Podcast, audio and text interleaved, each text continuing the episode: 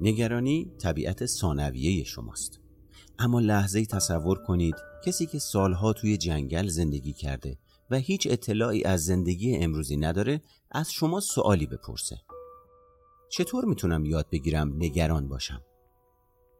البته شما سالهاست که خود به خود نگران هستیم اما واقعا چطور می‌تونید به یک نفر دیگه یاد بدید که نگران باشه؟ چطور میشه برای نگرانی کتاب قانون تدوین کرد؟ اول باید به دنبال دلایل قانع کننده ای باشید تا نیاز به نگرانی رو توجیه کنید. چه دلایلی میشه پیدا کرد؟ نگرانی به ما انگیزه میده؟ یا نگرانی به ما کمک می‌کنه تا مشکلاتمون رو حل کنیم؟ و یا اینکه باعث میشه که قافلگیر نشیم؟ به نظر می‌رسه این دلایل می‌تونن برای شروع و ادامه نگرانی قانع کننده باشن. بعد جنبندی کنید که چه وقتی باید نگرانی سراغ شما بیاد. یا چه عاملی باعث میشه نگرانی رو تجربه کنید. مثلا ممکنه بگید وقتی اتفاق بدی میافته. اما موضوع به این سادگی نیست. چرا که شما برای اتفاقی که هنوز رخ نداده هم نگران میشید. یا ممکنه بگید زمانی نگران میشم که حدس بزنم اتفاق ناگواری در شروف روی دادنه اما از کجا متوجه میشید که این اتفاق میافته؟ هنوز این اتفاق نیفتاده و شما تقریبا درباره هر اتفاق ممکنی که هنوز رخ نداده نگران میشید. احتمال داره بگید درباره حوادثی نگران میشم که ممکنه به ذهنم خطور کنه و از غذا حوادث ناگواری هم هستن. شما در حال حاضر می‌تونید هزاران واقعه ناگوار رو تصور کنید. که هیچ وقت رخ نمیدن به نظر می‌رسه حد و مرزی برای نگرانی هاتون وجود نداره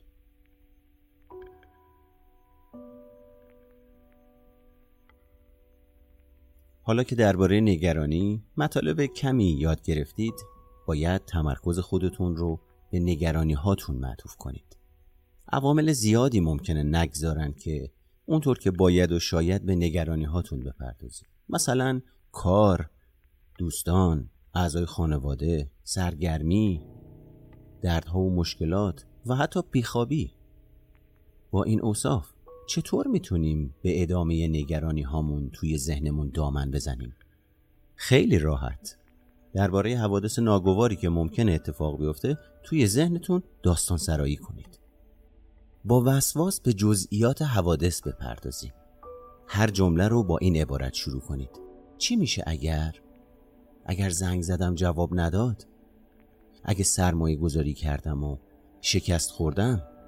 اگه زبان خوندم و نتونستم موفق بشم؟ اگه مهاجرت کردم و خیلی سخت بود چی؟ و بعد به نتیجه ناگوار و ترسناک این حوادث فکر کنید. این داستانهای هولناک رو مدام توی ذهنتون تکرار کنید دوباره تلاش کنید به این نتیجه برسید که آیا نکته مهمی از قلم نیفتاده؟ در ضمن به حافظتون هم اعتماد نکنید. تمام احتمالات ممکن رو در نظر بگیرید و بعد مدام به اونها فکر کنید. دائم به خودتون یادآوری کنید اگه احتمال وقوع حادثه وجود داشته باشه پس حتما اون واقع اتفاق میافته. و فراموش نکنید که دائم به خودتون بگید اگه اتفاق ناگواری بیفته. اگه شما می‌تونید به راحتی اون رو تجسم کنید پس وظیفه شماست که درباره اون نگران باشید. این قاعده اول نگرانیه. اما اگر امکان اتفاق ناگواری وجود داره پس شما باید چیکار کنید؟ این قاعده دوم نگرانیه. هیچ گونه بلا تکلیفی رو قبول نکنید.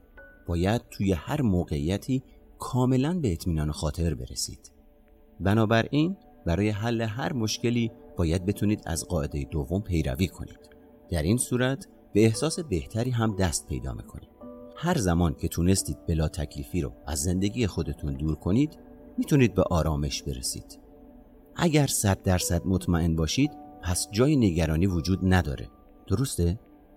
اگر موافق باشید کار خودمون رو با پرداختن به حوزه سلامتی شروع کنید شما نمی‌تونید کاملا اطمینان خاطر پیدا کنید که رنگ پریدگیتون ناشی از سرطان نیست. به پزشک هم مراجعه کردید اما این سوال به ذهنتون خطور می‌کنه که مگه پزشک ها تشخیص اشتباه نمیدن؟ روند این سوال ها ادامه پیدا می‌کنه. اگه تمام ثروتم توی راه علاج بیماری خرج کردم چی؟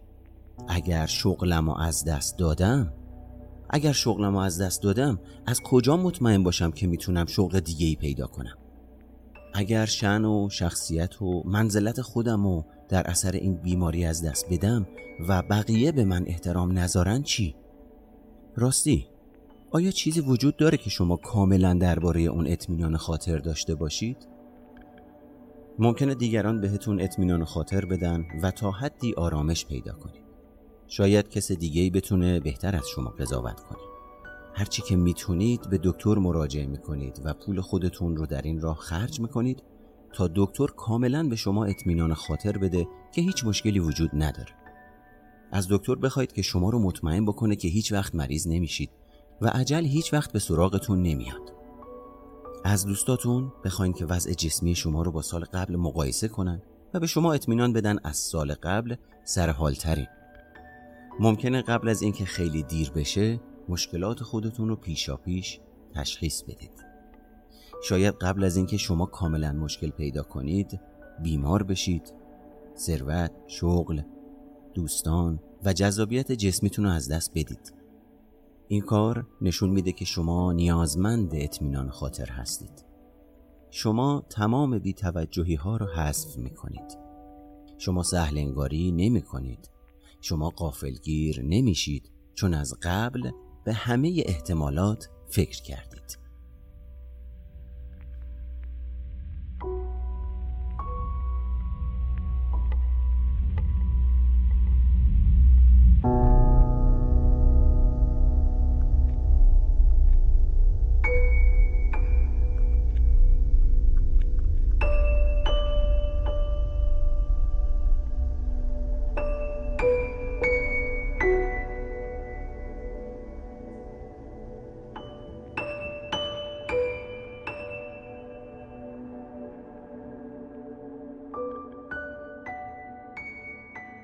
اما تنها پذیرش بلا تکلیفی برای شما نگران کافی نیست. به شواهد و مدارک نیاز دارید تا مطمئن بشید که اوضاع به خوبی پیش میره. بنابراین سومین قاعده افراد مبتلا به نگرانی شدید اینه که با تمام افکار منفی طوری برخورد کن که انگار واقعیت دارن. اگر فکر می‌کنی کسی شما رو دوست نداره پس ممکنه اینطور باشه. اگر فکر می‌کنی از کار اخراج میشی این فکر رو دست کم نگیر اگه فکر می‌کنی یکی از اطرافیانت آشفته است پس حتما شما هم در آینده نچندان دور درگیر آشفتگی میشید هرچه بیشتر افکارتون رو جدی بگیرید و اونها رو آینه تمام نمای واقعیت تلقی کنید بیشتر نگران میشید اما چرا باید نظر دیگران درباره شما و شغلتون اینقدر مهم باشه؟ چرا نظر دیگران برای شما اهمیت داره؟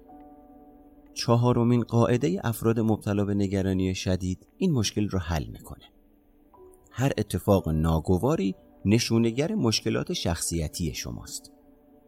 اگر توی امتحان نمره خوبی نمی‌گیرید پس آدم نالایق و بیکفایتی هستید اگر کسی شما رو دوست نداشته باشه پس حتما آدم بدبختی هستید اگر همسرتون از دستتون عصبانی باشه پس باید از هم جدا بشین و به خاک سیاه بشینید. همه این افکار رو نشونگر شخصیت واقعی خودتون در نظر می‌گیرین اما بعضی از حوادث چندان اهمیتی ندارن چرا برای شما شکست یا بدبختی اینقدر مهمه؟ چرا ذهن شما اینقدر نگران شکست ها یا بدبختی های پیش پا افتاده است؟ این به این دلیله که شما به عنوان یکی از افرادی که احتمالاً نگرانی شدیدی دارید از قاعده پنجم پیروی می کنید شکست قابل پذیرش نیست. شما می‌تونید مسئولیت هر کاری رو بپذیرید و اگر شکست خوردید فکر کنید که همه از این موضوع باخبر میشن و شکست توی کار نشونگر شخصیت واقعی شماست. می‌تونید تا جای ممکن به این موضوع بپردازید که من هیچ وقت نمی‌تونم با شکست کنار بیام. به این روش می‌تونید به شدت نگرانی خودتون اضافه کنید. نگرانی های شما واقعا مهمن چون می‌دونید که چطور بر شما اثر نافذی به جا می‌ذارن. در اثر این نگرانی ها معده شما منقبض میشه ضربان قلبتون افزایش پیدا می‌کنه گوش هاتون سوت می‌کشه سردرد می‌گیرید عرق سرد روی بدنتون میشینه و شبها دچار بیخوابی میشید. حالا که به این احساس ها پی بردید باید بلافاصله دست به کار بشید تا شر اونها رو از سر خودتون کم کنید. و این قاعده ششمه. بلافاصله از شر هر گونه احساس منفی خلاص شد. اما یک لحظه صبر کنید. شما نمی‌تونید گریبان خودتون رو از شر این احساسهای منفی خلاص کنید. اونها دست از سر شما بر نمیدارن. این نشونه خوبی نیست. باید بتونید همین الان از شر این احساسها خلاص شید. کسی چه می‌دونه که اگر این احساسها به حال خودشون رها بشن چه بلایی سر آدم میارن؟ شاید به این دلیل نمی‌تونیم گریبان خودمون را از شر این احساسهای منفی رها کنیم که اتفاق هولناکی در شرفه. شاید اتفاقات ناگواری در حال رخ دادنه که شما اصلا به اونها فکر نکردین. ممکنه کنترلتون رو از دست بدید و این مسئله اصلا قابل قبول نیست. باید هرچه زودتر به این موضوع رسیدگی بشه. بنابراین سر و کله هفتمین قاعده پیدا میشه. با هر چیزی مثل یک استرار برخورد کن. سر خودتون رو کلاه نذارید و فکر نکنید با در پیش گرفتن صبر می‌تونید از پس مشکلات بر بیایید هر چیزی رو باید همین الان حل و فصل کنید. همه مسائل. تمام نگرانی ها و هر چیزی که به ذهنتون می‌رسه. می‌تونید توی رخت خواب دراز بکشید و به تک تک مشکلاتی فکر بکنید که ممکنه فردا یا سال بعد با اونها روبرو بشید و به خودتون بگید من فورا باید جواب این مشکلات رو پیدا کنم. تا اینجای بحث شما داستانهای ناگواری رو تجسم کردید و با اونها مثل واقعیتهای خدش ناپذیر روبرو شدید.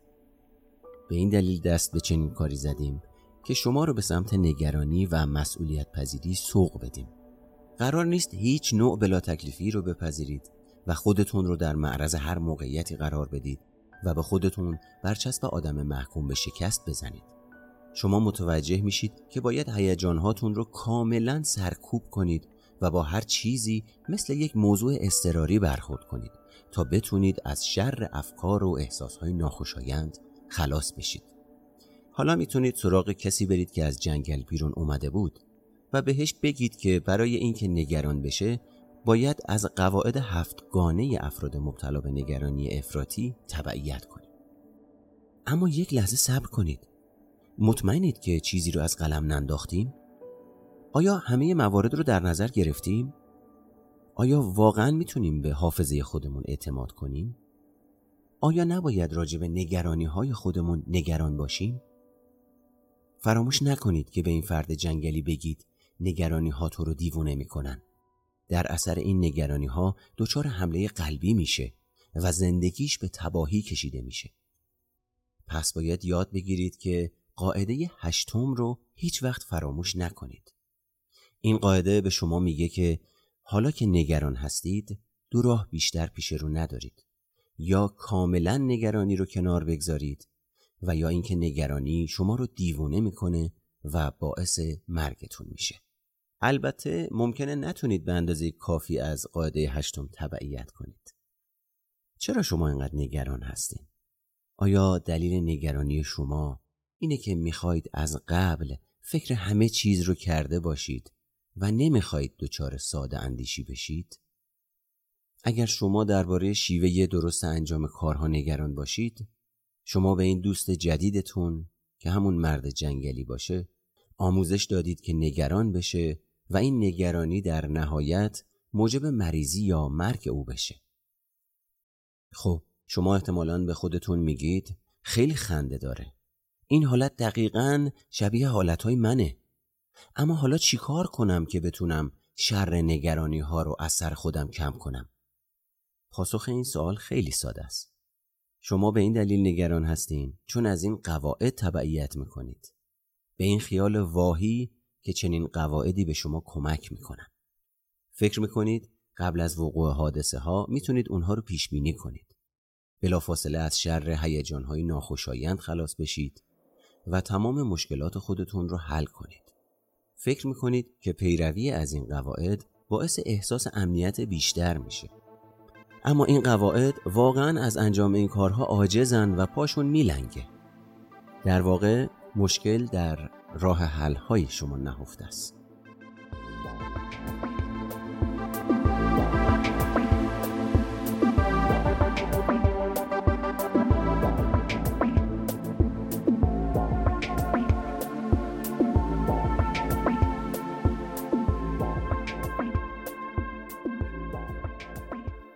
سلام عرض ادب و احترام. محمد مهرگان صحبت می‌کنه و امیدوارم صحیح و سالم باشین. خوش آمد میگم خدمت اعضای جدید پادکست. توی این اپیزود راجع به هفت قاعده نگران اندیشی یا هفت قاعده افرادی که نگرانی افراطی دارن صحبت کردیم. امیدوارم که قبل از هر چیزی این اپیزود رو دوست داشته باشین. خب مسئله اینه که زمانی که داشتین به پادکست گوش می‌دادین اگر یک مقداری ارتباط برقرار کرده باشین احتمالا با گوش دادن به مطالب این اپیزود یاد یه زمانهایی در زندگیتون افتادین که خودتون هم ناخداگاه داشتین از این قواعد یا بعضی از اونها پیروی می‌کردین.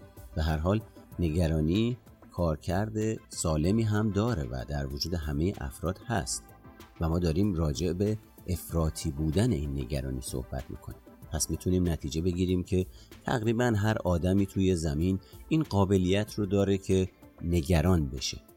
حالا مسئله اینه اگر جزء افرادی هستین که نگرانی زیادی رو تجربه می‌کنید یا اینکه اگر جزء افرادی هستین که تا قبل از این نگرانی رو تجربه می‌کردید ولی بعد از اینی که این اپیزود رو گوش دادید متوجه شدید اسم اون چیزی که تجربه می‌کردید نگرانیه اولین کاری که باید انجام بدید اینه که یک ارزیابی بکنید که ببینید آیا نگرانی شما به حالت افراطی در اومده یا نه. این اولین قدمیه که شما باید بردارید تا متوجه بشید که اساسا نیازی هست کاری انجام بدید یا همه چیز مرتبه در نتیجه اولین قدم ارزیابی میزان نگرانی ماست که ببینیم سالم یا ناسالم. برای اینکه این کار رو انجام بدید من توی سایت براتون تست نگرانی رو طراحی کردم و اونجا گذاشتم. شما می‌تونید برید اونجا بدون اینکه نیاز باشه هزینه پرداخت بکنید این تست رو انجام بدید و نتیجه تستتون رو بگیرید. تست دیگه هم توی سایت هست به نام حوزه های نگرانی. می‌تونید اون تست رو هم انجام بدید و یک ارزیابی بکنید ببینید که آیا میزان نگرانیتون با توجه به تست چقدر. قبل از اینکه برید سراغ تست یک نکته مهم رو باید راجع به تست های روانشناختی بدونید. تست ها ابزار روانشناختی برای کمک به تشخیص ما هستند. حواستون باشه تست ها وحی منزل نیستند. تست ها ابزارهای ساخته دست خود ما انسان ها هستند و در نهایت قرار به تشخیص ما کمک بکنند. امیدوارم که پادکست سایکوپاد تأثیر مثبتی توی زندگیتون داشته باشه.